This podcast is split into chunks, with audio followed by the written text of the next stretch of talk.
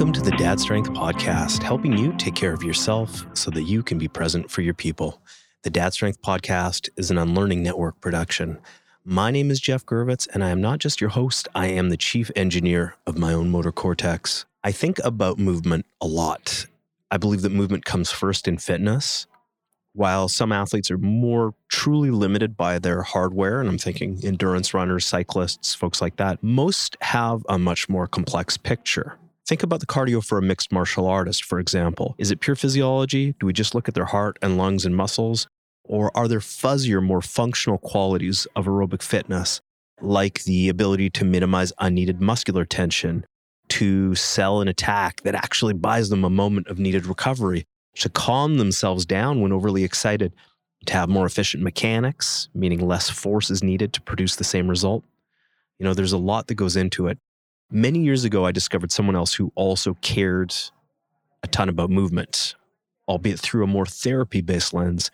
Todd Hargrove is a manual and movement therapist with a gift for writing about movement, which is kind of like dancing about architecture, I suppose, or however the saying goes.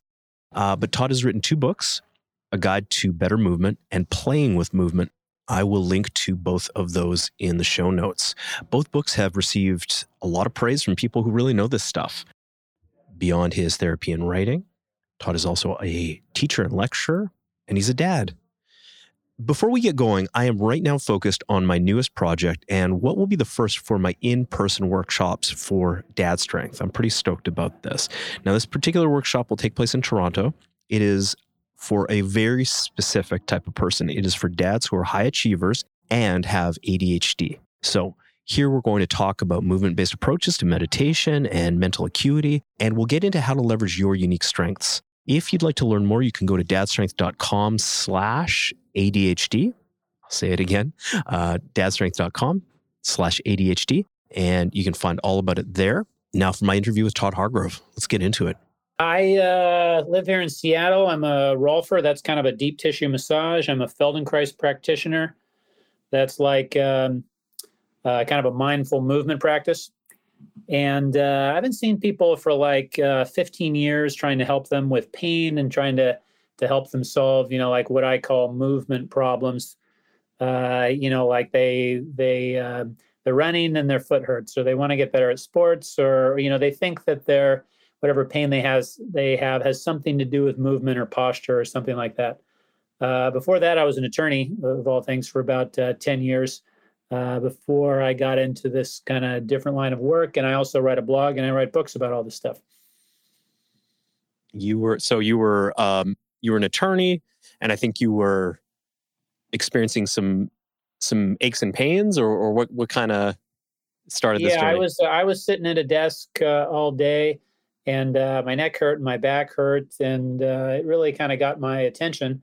And so I started getting uh, interested in hey, how can I fix this with physical therapy, with stretching, with yoga?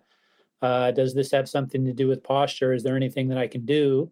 And around the same time, I was kind of um, I was really uh, interested in getting better at sports because I was competing at squash, and I was just kind of interested in the idea of you know like scientifically training to have better coordination. You know, not just better speed, strength, and stuff like that, but there's something you can do to improve your overall coordination. So I started reading uh, online and books that were kind of about this subject, and a lot of times it was connected because the physical therapists were talking about, you know, the quality of your movement might have something to do with, uh, you know, whether or not you're hurting, and of course it could have something to do with your sports performance too, and there's people like Gray Cook, who was a physical therapist who was talking to the sports people, and the sports people listened to the physical therapy people.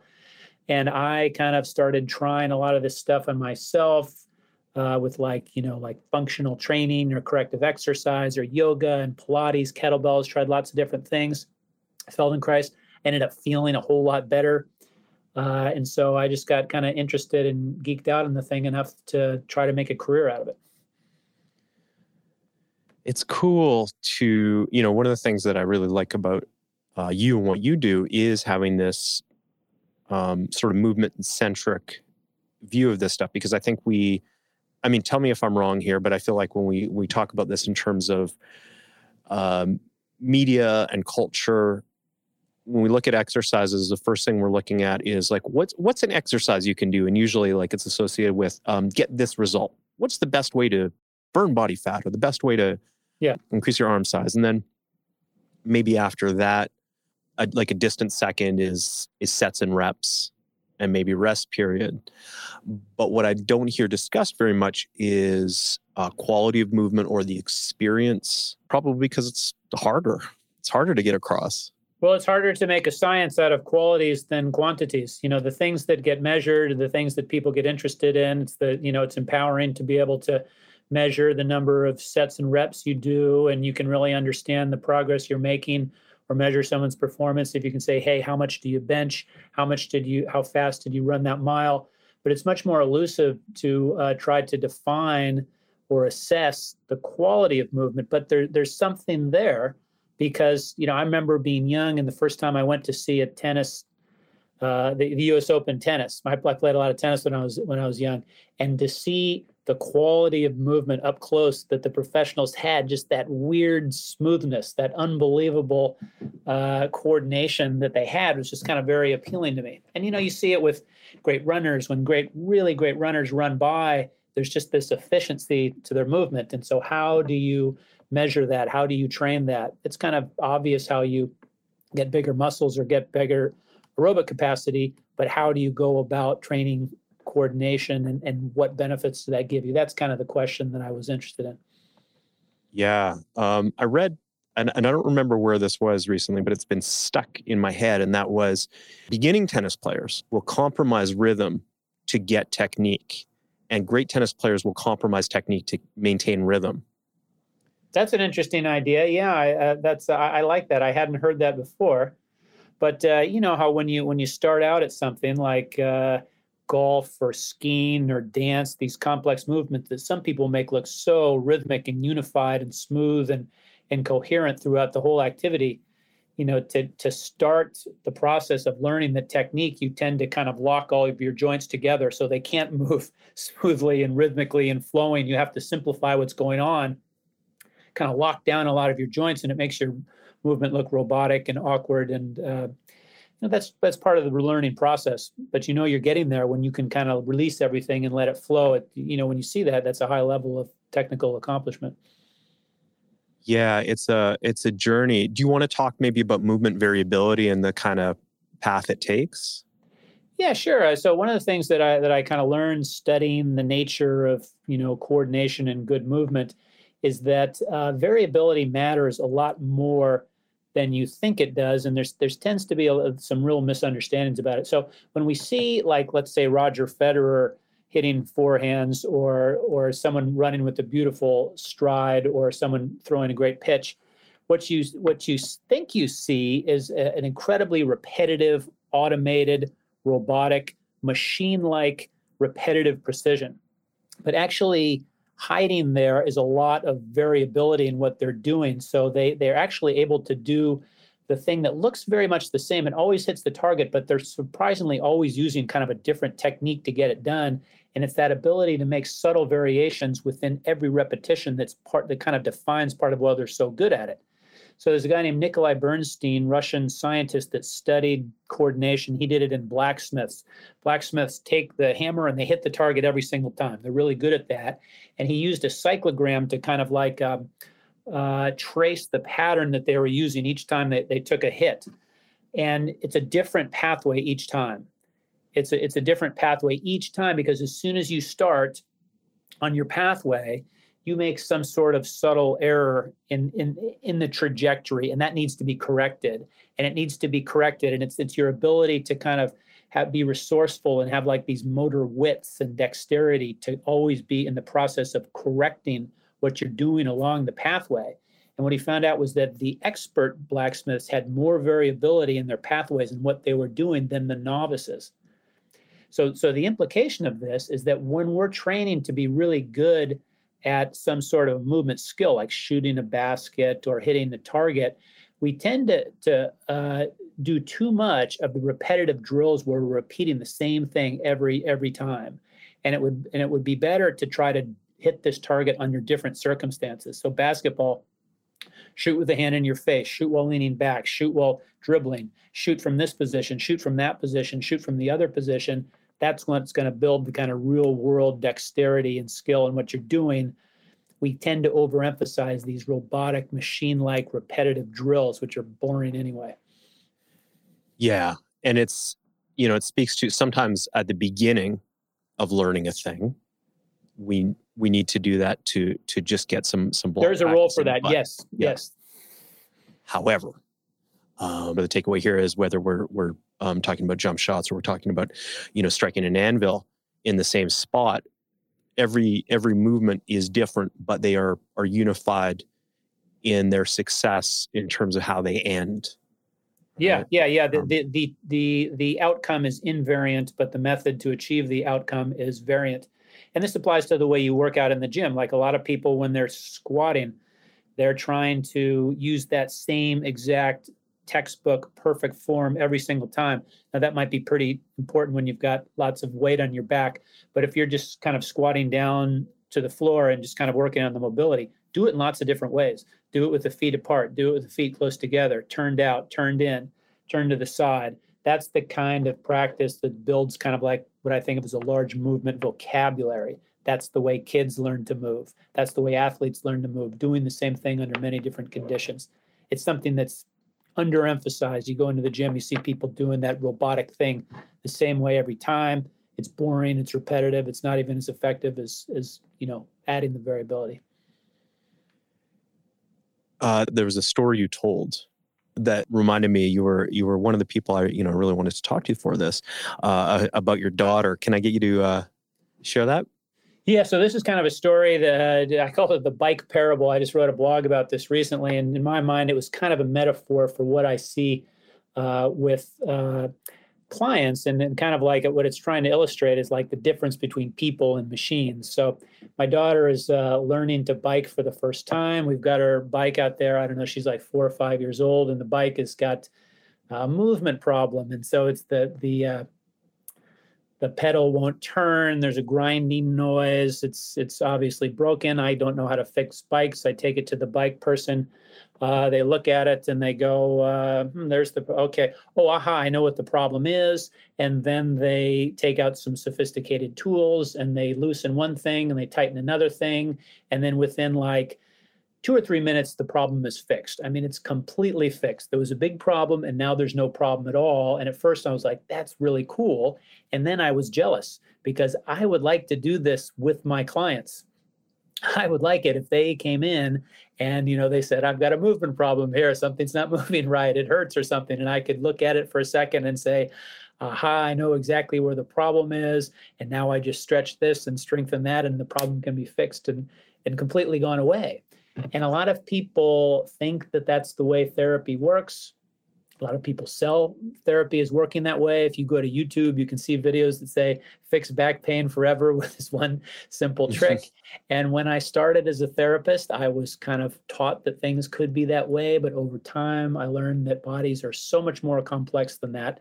They're not like machines, they're complex adaptive systems. So they don't often get fixed very quickly. They heal over time, but that process is kind of slow uh, unpredictable, and most of it's under the control of, of that person themselves too. You can, as a therapist, you can kind of help them in their growth process and their healing process, and then coach them along and and show them the path. But you're not going to fix them like a machine. Yeah, I almost think of you know, as you say that, you know, if a ship has been off course for several days, just a tiny bit, and it's drifted, you're not. Um, you can just crank the wheel and try to try to do a uh, you know a 90 degree turn. However, um, generally when we try to manage complex systems with one thing we we invariably overcorrect and there are all these other issues that come from it and and generally yeah uh, if it took a long time to get there it's probably going to take a minute to correct or, or yeah adjust. absolutely that's something that my and my clients understand that for sure i mean if their problem came on all at once through an injury that's going actually going to heal up pretty quick in most cases. You're going to go the process, you know, might take weeks, it might take months or something like that, but you're going to get a nice quick healing process. If that problem was coming on slowly over the course of years. You know, like some pains do, maybe when related to, uh, you know, you, like the ones I had when I was a lawyer. Uh, you know, I kind of felt my back getting worse and worse and worse when I was a lawyer. That did that. I made a lot of progress on that until it completely went away, but it wasn't ever a moment where it just got fixed. It was like a nice process of evolution over time. Mm-hmm. Yeah, I think we we all hope for that with uh, when an issue comes up. Can I find the the magic way to to fix this? But getting tuned into the process, posture has always been a thing. And you mentioned, uh, you know, you mentioned Gray Cook. You did a series of um, sort of global uh, screens. You'd look at a big movement and would say, "Hey, does that is everything okay?" Well, then everything's okay. Something's up, and if okay, this say an overhead squat is a little janky. All right, what component part? Like, what are we looking at? Is it is it ankle mobility? Is it, you know, is it a hip thing? Whatever. Um, so it was, it was useful. I, I love Gray Cook's uh, attempts to kind of systematize and and uh, make objective and measurable uh, general coordination. You know, let's test you at this. Let's test you at that. Let's test you at the other thing, and then let's test whether uh, the tests we're doing correlate with uh, performance and, and, injury. And it's, it turns out not that well, but uh, I, I, really respect that he made a strong effort to do that. And kind of what I learned from it is that, man, things are really, really, really complex. It's hard to measure movement quality objectively, just like I was saying at the start. Mm-hmm. Yeah. Um, so if I am just starting out or restarting in exercise. And I'm kind of bought in on the idea that there's something to this. There's something to how I do it, um, as well as sort of the more uh, quantifiable mechanical parts. How do how would you recommend I think about this? How can I um, take a movement centric lens in the way that I'm exercising? Yeah, so um, I think the most important thing about exercise is to to establish a consistent routine and show up and do it every day not get too hung up on optimizing oh should it be weights? Should it be cardio? Um, should it be that? If you can kind of show up and do moderate exercise intense exercise if it's just walking any anything more than you're doing and develop a habit and and enjoy what you're doing that's the most important thing uh, and I think that a lot of the, although I, I really like the idea of you know moving with coordination, moving with efficiency.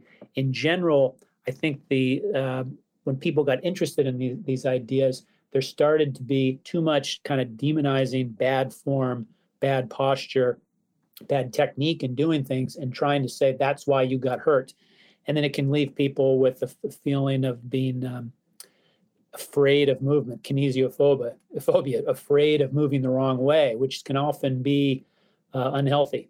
Now, if you're moving under huge weights, if you're moving with high intensity and high forces involved, you need to be really, really, really careful about your technique. Maybe have a coach there, learn what you're doing. If you're moving in a way that's lower intensity, you're just walking around, maybe you're just running around, not running that far, working with intensities you've worked with before, don't worry too much about your technique. A lot of people will tell you you're doing this the wrong way, you're going to get hurt. Usually, that's advice is a little bit overrated. Sometimes I'll see these, um, you know, like gym fail videos on social media. Somebody's doing, you know, jumping around on, you know, holding a cable machine. And I have to say, half the time, maybe I've just, you know, been at this too long. Half the time I look at it and go, that's kind of neat. I mean, as long as somebody's not actually getting injured or breaking the equipment, I'm like, that's it's creative. It's it's fine. They're they're messing around you know if it's a if it's called a gym fail video a lot of times people do get hurt at the end of it but uh, yeah i don't i don't like to be too judgmental about that. i mean people like to be very judgmental on social media about the way people are exercising you must exercise this way you should never exercise that way um, look at this idiot exercising the wrong way i mean to me if you're in there exercising that's a good thing i agree yeah that's sometimes we'll see that somebody will will post a video i've seen this with like celebrity uh, you know, I remember Hugh Jackman, Wolverine, did a deadlift video. right? That was horrible. So Hugh Jackman gets in there. He posts something that says uh, he's he's doing a deadlift. It's like I don't know, it's like 300 pounds or, or more. Did I think it was 400? Like it was a bit, you know, it was it was yeah. something. Yeah, he it says if you're if, if the bar ain't bending, you're just pretending. And then all these lifting bros were like, dude, do you even lift? That's not that much weight. It's like, yes, it is. Through an elite powerlifting lens, it's not a lot of weight. Through a triple threat, uh, you know, busy professional who's just trying to, you know, um, maintain a physique and and any strength is bonus. That was cool. Yeah. But um, yeah, it's a funny it's a funny thing where uh, often you know we see this a lot it's a young industry so people will often kind of go and, and snipe on and, and nitpick on um, their colleagues to sort of differentiate or position themselves and um, you know we should probably all relax a little bit about yeah, it. Wolverine's going to be just fine as it turns out. Uh, yeah of all the people to worry about technique with got the x factor man. Um, so you're a big proponent of play Oh yeah, yeah, yeah. That goes along with some of the things I've already mentioned.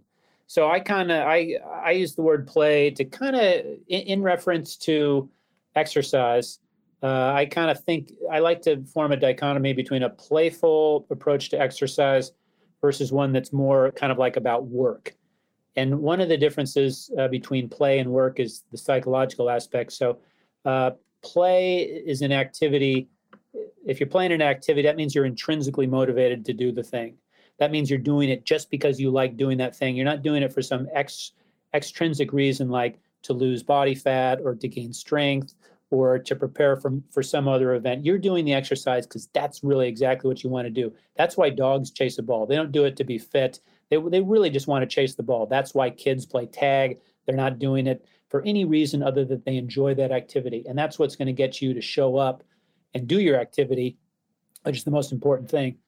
Uh, another thing about playful activities is that they're loosely structured compared to work like activities that are highly structured and prescribed.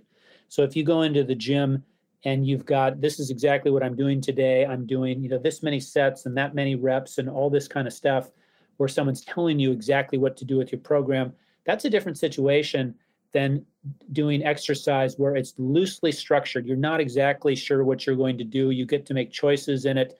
That's what the way most games are. Games are loosely structured. There's there's rules. You don't start playing with your hands in soccer, but there's lots of choices when you're out there.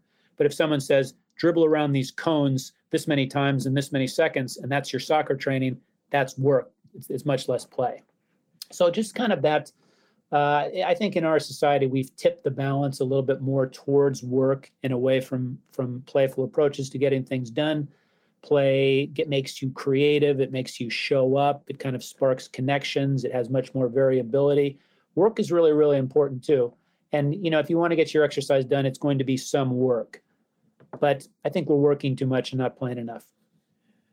Yeah, there's there's sort of there is a point I think in development where um, being more structured is required to move forward, I think people really overestimate how soon that comes um, and underestimate how far forward you can go, uh, how much progress you can make just showing up and messing around um, and trying things and learning.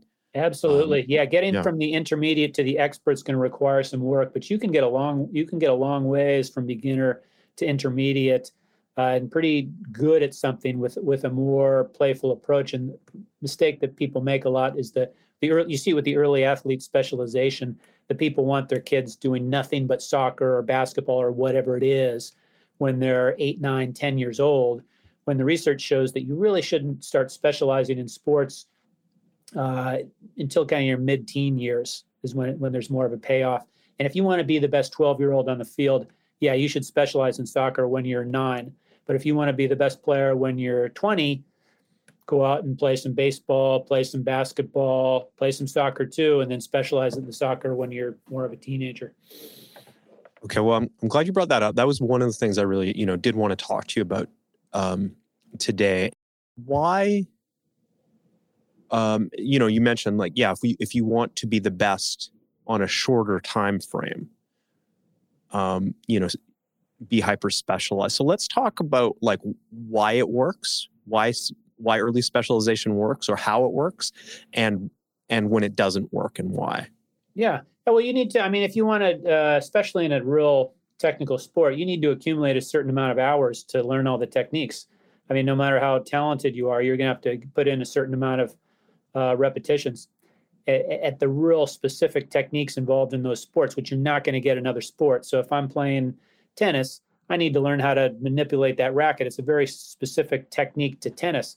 But there's kind of some general athletic skills involved in tennis too, just kind of like uh, the general skills of agility and quickness and balance and, and, and kind of overall body coordination, which you can get and maybe even develop even better if you're playing not just tennis, but soccer, um, skateboarding, parkour, gymnastics, other kinds of things too. So Federer didn't start specializing in tennis, I think, until he was around 13 or 14, and he played quite a lot of soccer, and he wasn't really clear on what sport he was going to do. So if you're doing a sport which is super high technical demands, you might want to specialize a little bit earlier. There's some that you can specialize later when it's more kind of overall athletic ability. I'm thinking something like uh, football or basketball. A lot of those guys specialize late. I think I saw that. Um, think I saw a graphic just a, just a few days ago. They were looking at I think the the quarterbacks that had, that were leading their teams through the NFC playoffs, talking about how many sports they played in high school. All these guys were three sport athletes. Uh, Mahomes, Brady, um, all of the quarterbacks were three sport athletes, and um, there's that's not just uh, anecdotes. There's there's good data that uh, you know sticking around in the other sports, learning general athletic skills, avoiding overuse injuries, avoiding psychological burnout, staying fresh for what you're doing is is the long road path to success.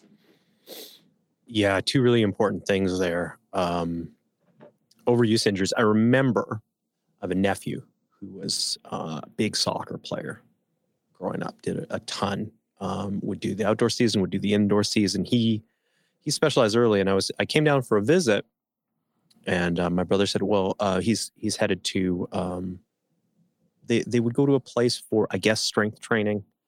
Um, I, was like, "Oh, let me let me go watch," and and I went, and they just had them do sprints and I was like, this is all he does.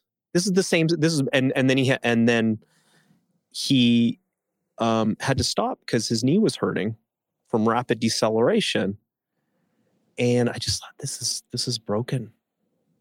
Um, yeah, I feel bad for the kids these days. You know, I'm I'm like you know 54, so when I grew up, it was normal to you know your one season's done, you go on to the next season. So you play two or three you know sports in high school and you're not specializing i see the kids specializing now and yeah it's the psychological and the physical burnout i see kids getting overuse injuries at 10 11 12 i never i don't remember that and i don't remember anyone getting overuse injuries when when they were young uh, I, there was no i mean i played tennis growing up so that is kind of a specialization sport and there was a lot of pressure on people even back in the day to play tennis and i remember kids kind of getting burned out or getting overly pressured by their parents but i see that happening in all the sports now. Um, yeah, and it's a bummer. I feel I feel bad for them. You know, they they're they're not all psyched to go to the next sport when the next season comes around. That was so fun, you know, to be able to play and do something and you know do something that you suck at. You know, go out there and play basketball, which I sucked at, but it was fun and I'm glad I played. But now kids are like, you know, building their res. Well, I'm not sure that's sport I'm going to be the best at, and I should specialize that's that that's out there, you know, and I, I, I feel bad that there's less exploration and adventure and you know permission to to not do something that won't look good on your college resume, you know. Yeah, you know, well, my son's five, and you know maybe this will be an, a totally different discussion in a decade, but right now, I feel like my job is to give him exposure to stuff um, and make sure he has a good time and and what how he performs what he does is so secondary especially you know before puberty uh, like it you know it's just it's a completely different world. It doesn't matter that much. The way his his body functions is going to be completely different. And i just want him to not have a terrible time doing it so that someday if um if it comes up hey we, like we think you have a talent for this um it still feels fresh and it feels enjoyable as opposed to you know you know al- almost feel like kind of uh, courting middle-aged burnout yeah. during puberty.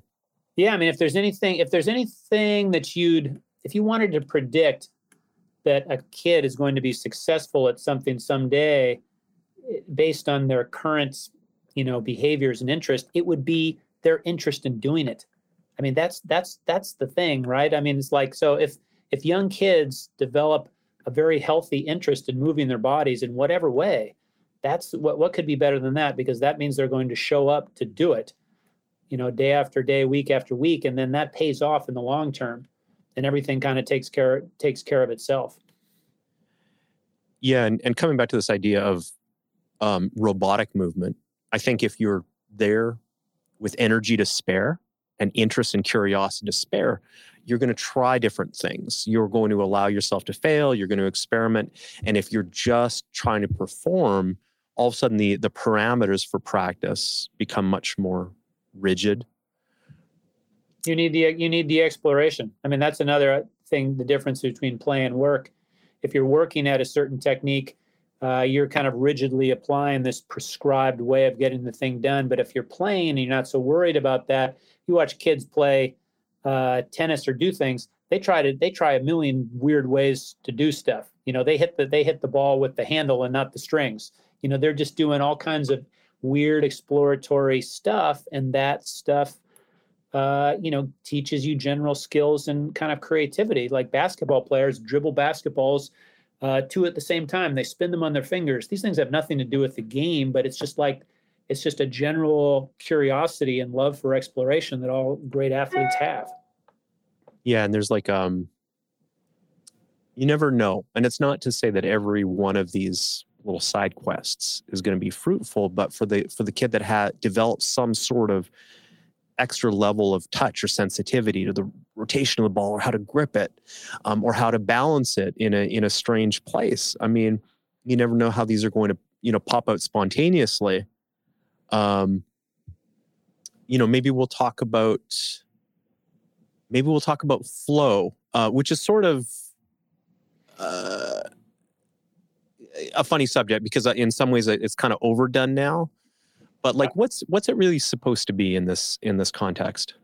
Yeah, so flows uh, is an idea developed by what uh, Mikhail Csikszentmihalyi is. Uh, Mi- Mi- Mihai Csikszentmihalyi. It was always a, a tough one. Who just recently uh, passed away. Mihai. Um, yeah, so he, he just died, but he, he, he developed this really influential concept of flow, which is kind of like a peak psychological experience where you get so absorbed in the activity that you're doing that you kind of uh, lose. You're very you're very present in the moment. Uh, you kind of lose your normal sense of time, maybe your sense of self. There's a feeling that the activity is being done uh, almost like happening to you like you're fully in control of what's happening, but you're kind of like merging with the activity. So, you know, most people kind of maybe have felt that. It, it often happens in something that uh, you're very skilled at, you have a high level of mastery at, uh, that you love doing. And what he says is that this is like a peak life experience. When people experience flow in some, in some activity, they want to come back and keep doing it again. And uh, uh, it kind of relates to that idea of intrinsic motivation in play that I mentioned before. Like if you are intrinsically motivated to do something, you'll keep doing the thing. And if you find something that you flow at, whatever that is, you'll keep doing the thing. If you if you can flow in any kind of exercise, that's kind of magic because it's going to make you're going to do it.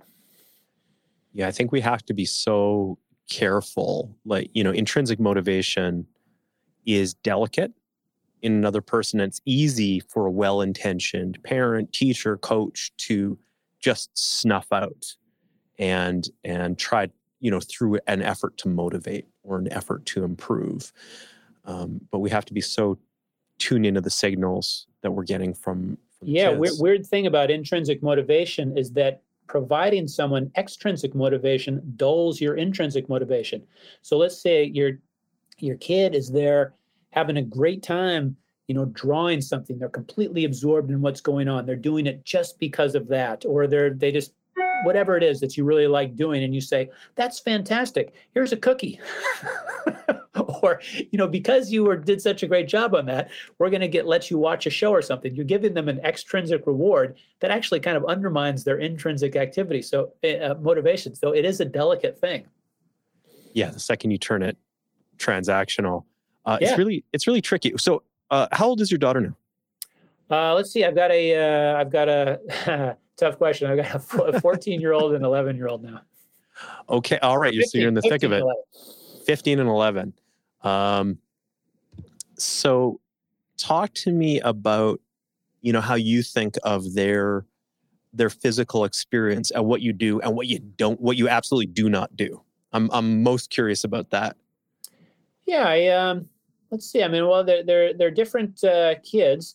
You know, I've got one that child that is very intrinsically motivated to move and engage in activity, and you know, I can I just kind of get out of the way. Uh, she's she's physically healthy, engages in a wide range of sports.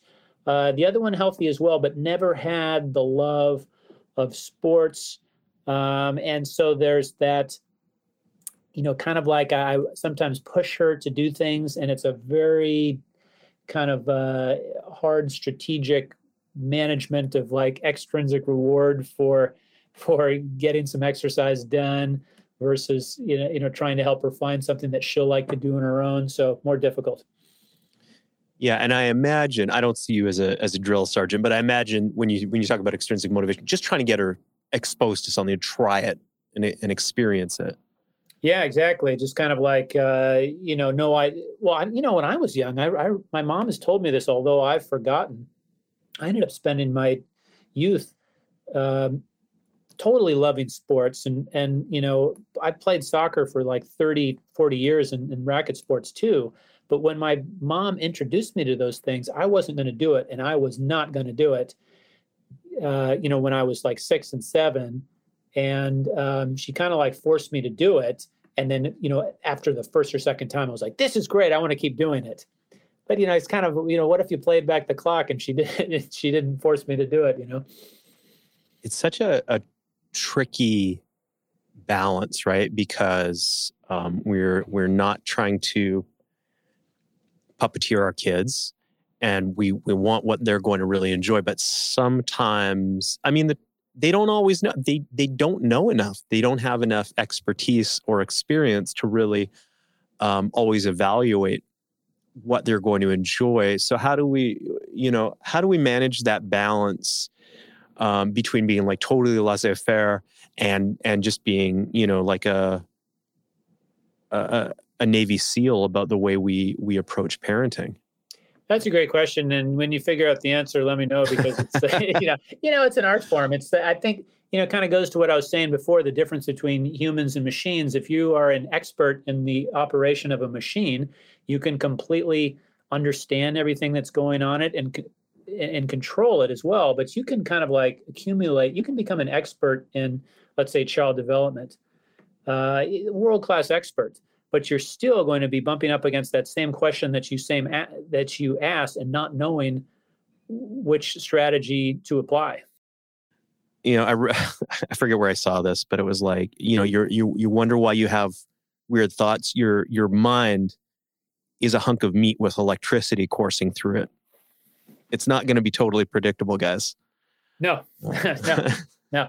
No. And it's kind of like one that's one of the themes in, in my second book is that is the way that you can be uh, deceived when you become an expert on something and you acquire a lot of knowledge. You kind of expect that you know you've seen how effective expertise is in like sending rocket ships to the moon and programming computers, and you think that if you are just as well trained in your subject matter as a computer programmer is or a bike mechanic, you can control the thing that you want to control in the same way, but you can't. And oftentimes, trying to do it makes things worse. yeah, and we um, we frequently get into so one of the like the big themes of the last um, couple of years has been this sort of epistemic overreach where someone who is an expert in one area who really has a depth of knowledge assumes that they're going to go ahead and flip that over and all of a sudden so that's where we get somebody who knows maybe a lot about tech for example now being an expert on epidemiology or social justice or um, constitutional law. Just picking totally random exa- yeah, examples, nothing to do with anything. Thinking of those, but yeah, yeah, it's. Uh, I think that you know what, uh, like a profound uh, thing that I learned when I, you know, was studying all this stuff was that there was a point in time when I thought that I was had it all figured out and was so smart. uh, and then you learn more, and then you and then you kind of really realize that how little you know, and it's kind of like the more you know, the less you know that you don't know type of a thing is going on, and it's it's a blow to your ego. It's uh, it really changes the way you look at things, and then you see other people making the same mistake. Yeah, yeah, we sort of recognize it in hindsight, and I think I don't know. Yeah, some level of of intellectual humility is required. How do you know? How do you know when you're on the wrong track for something? Like, what are your red flags personally? Well, um, yeah, well, I guess in terms of um, you know the the epistemic question, how do I know that I'm on the wrong track? I guess some kind of like some. Uh, uh, can I am I able to explain the thing really clearly? Like if if if um, if I can't explain it, I feel like maybe I don't understand it. And sometimes I do some of my writing to understand it better. So that's kind of like, you know, if you if you can explain something, you'll understand it better. Um, you know, do I have am I emotionally connected to, to the outcome too much?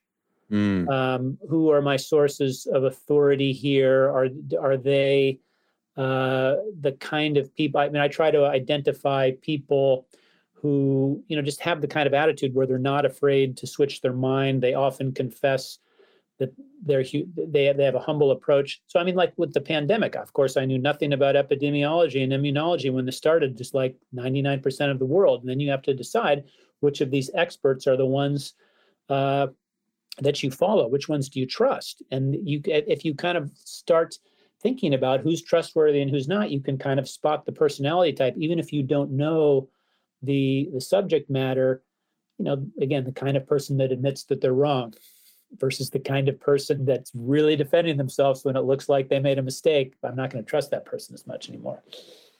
Yeah when um it's almost like when an opinion or or a viewpoint becomes integrated into somebody's identity that gets really tough to walk back yeah they're a warrior for that idea instead of like an objective you know scout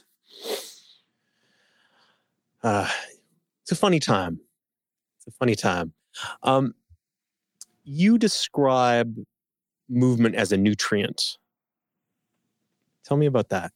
Well, I really like that idea. It's not my idea. I got it from, I think, two sources. Um, uh, Nick Tumminello is a trainer, and um, uh, uh, oh my God, uh, Katy um, uh, Bowman Mm. Uh, so basically, the the analogy is that uh, you, you, can uh, think of, you can understand the kinds of exercises that program that would be good for you by kind of thinking in terms uh, that we like, like, using an analogy to like a diet. So, um, like uh, with food, with, with nutrients, if you're getting none at all of that nutrient, you really need to get that nutrient or else you're going to have a deficiency disease you know vitamin c vitamin a whatever it is. And then so that if you're getting none of it then getting just a little bit of that thing is incredibly beneficial like fantastically beneficial. And then there's a point where it's where where if you've got enough of it getting more of it like barely provides any benefit at all. Like if you've got enough vitamin c getting a little bit more vitamin c is not really that helpful. And then there's a point where you can actually get too much of it I don't know if that happens with vitamin C, but you can start having too much, let's say iron, and then it can start acting like a poison. Um, and you know, the essence of a good diet is a balanced diet, getting lots of different things. You know, a certain amount of this, a certain amount of that, a certain amount of the other thing. You can think of that in terms of exercise. So you know, if you're getting none, getting a little is just hugely beneficial. And then if you're getting already getting a lot, adding more is not providing that much benefit, at some point it starts to hurt you.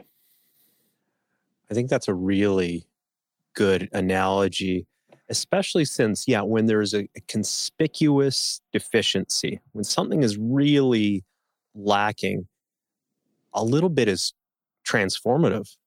Yeah, yeah, and that's that's obvious for the person that's completely sitting on the couch, like walking, you know, like a thousand or so steps, that's that's hugely beneficial. Or, or to take an extreme example, someone that's like relegated to to being in bed and is not moving at all, uh, their muscles will start. They'll get deficiency diseases. Their muscles will atrophy. Their their joints will will not move. So just like getting up and walking across the floor is the difference like between being crippled and being basically functional. And then the thousand or a couple so steps, that's great too. Another way to look at this is let's say that you're always eating the same meal every day. It's a healthy meal to eat, you know, steak, potatoes, and broccoli. But if you're that's your meal every single day, that's not as good as you know varying it around. It's similar with exercise too. So you can be a super, super, super fit person that only runs or only lifts heavy weights. You're not going to help yourself that much more by running a little bit more or lifting more weights as you would by adding one or the other in at a low level. So for some variety. Do you want to talk about um, GPP, about general physical preparedness, and and how that fits into this conversation? Yeah, maybe GPP is kind of a way to to think about, you know, what it's just like what your physical function would be like if you ate a healthy movement diet. So it's kind of like you're you're prepared for lots of different things. You're prepared to run a long distance, but you're also prepared to lift a heavy weight at the same time and you're also prepared to um, execute fundamental movement patterns like squats, lunges, climbing, crawling, rolling, falling, throwing, kicking, stuff like that. So, general physical preparedness is like being able to do a wide variety of like basic building block things that you can put together in various combinations to assemble a wide variety of functional activities or sports. Yeah, yeah, I like to think of being generally fit as just, you know, being maybe six weeks away from competence in just about anything. You're, you're introduced to this new sport. You don't know what it is. You won't, you know, necessarily be a great player after six weeks, but you'll you'll do fine, and you'll actually outperform a lot of folks who um, who are missing some of those essential uh, I guess we'll call them movement nutrients, right? Who maybe don't move sideways as well yeah. as they could or decelerate. I, I well. like that idea. I, I, like to kind of think about all the different things that, um, oh, maybe like a hunter gatherer would be able to do, or kind of like the kinds of things that people around me are able to do, and just kind of like have the sense that that I'm kind of close to being able to do a lot of those things at an intermediate level. Yeah, yeah, and then and then the converse of that sometimes is um, people who who are hyper specialized. Like if you're going to be an elite level power lifter, you're not going to be that great um, at a lot of these other things because you need a certain amount of stiffness um, to be able to squat a a ton of weight. Um, you're not going to be practicing moving laterally or rotationally beyond very subtle corrections of the barbell. Um, and I, I feel like sometimes, you know, we really love a specialist and kind of look, look at things culturally. But if you are not on your way to, you know, a multi-million dollar contract, um, if you are not on your way to a world record, maybe specialization is less important than yeah i mean to get to get better and better and better at something you you start reducing your overall health because health is kind of like a state of balance and specializing is a state of like putting all of your eggs in one basket so you're you're less robust.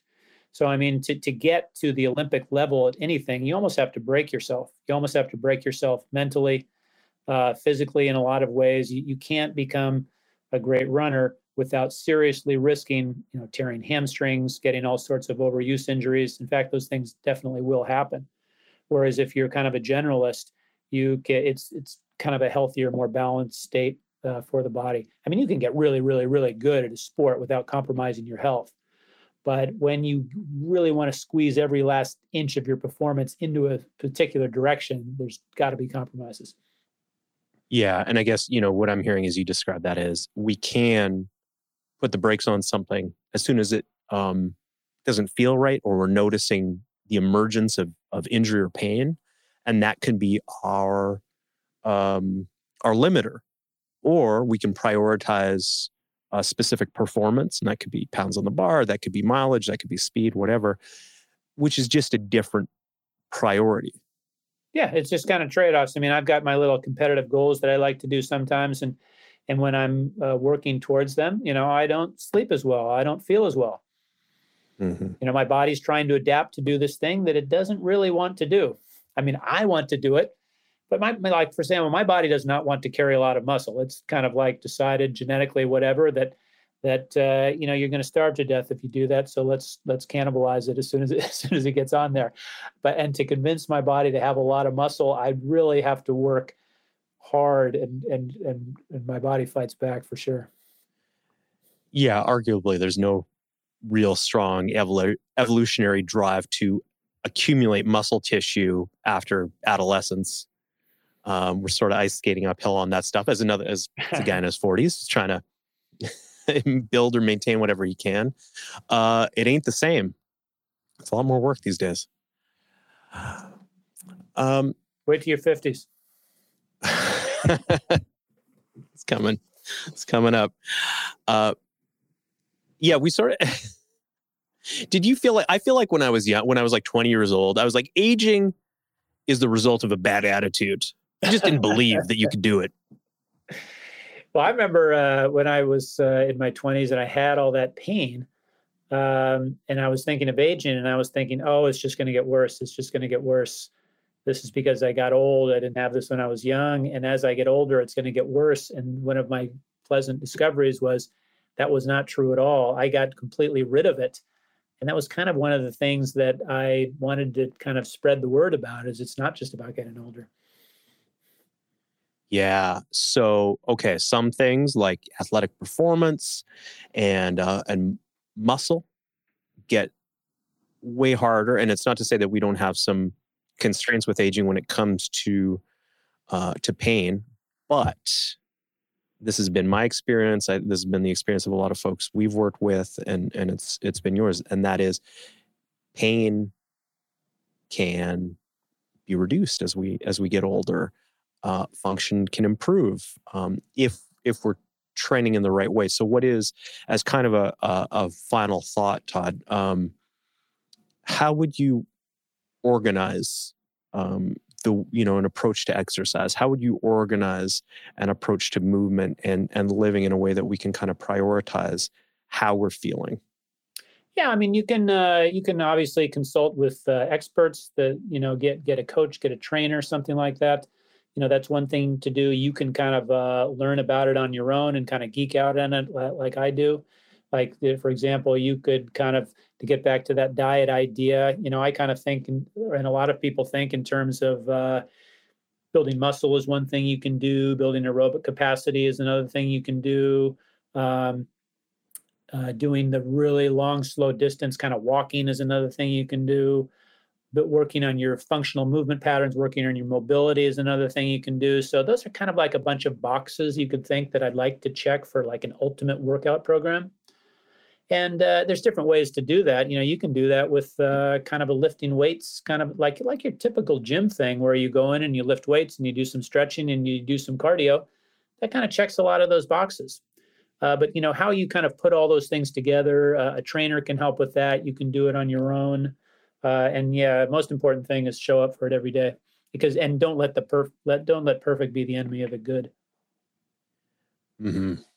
Yeah, I think that's really important, and and I would I would prioritize consistency like well well above any kind of intensity, because uh, at the end of the day, that's that's going to be the platform for everything yes. else. Um, anything we can shout out for you? Anything you want to tell the world about? Uh, I got a website at toddhargrove.substack.com. That's a newsletter where I do a bunch of uh, kind of blogging. And uh, also, there's a podcast that runs out of there called the Better Movement Podcast. Uh, I've got a couple books, Playing with Movement and Guide to Better Movement. Uh, you can find occasional movement classes that I teach through my Substack place, where I teach kind of Feldenkrais mindful movement courses over the courses uh, of weeks. Okay, very good. Uh, and for what it is worth, I've been in this a long time. I like Todd's stuff a lot. Um, Thank you, sir. I really appreciate Todd's thought process on this stuff, and in particular, that he preaches a broad kind of experience of movement and physicality. That kind of integrated process, I believe, really gives people an opportunity to find a version of movement and exercise that means something to them and that they enjoy. I think we need both. I'm also going to call back to the beginning of the episode where I mentioned that your hardware is seldom the limiting factor. So I want to thank you for hanging out with us today. Thank you to the Unlearning Network. Special thanks to my guest, Todd Hargrove. If you're not already following the Dad Strength podcast, uh, please do subscribe, rate, reach out. You know, I'd love to hear from you as well. Uh, all that stuff means a lot. Reminder here that you can learn more about my workshop at dadstrength.com slash ADHD. Be well, move well. I'll see you soon.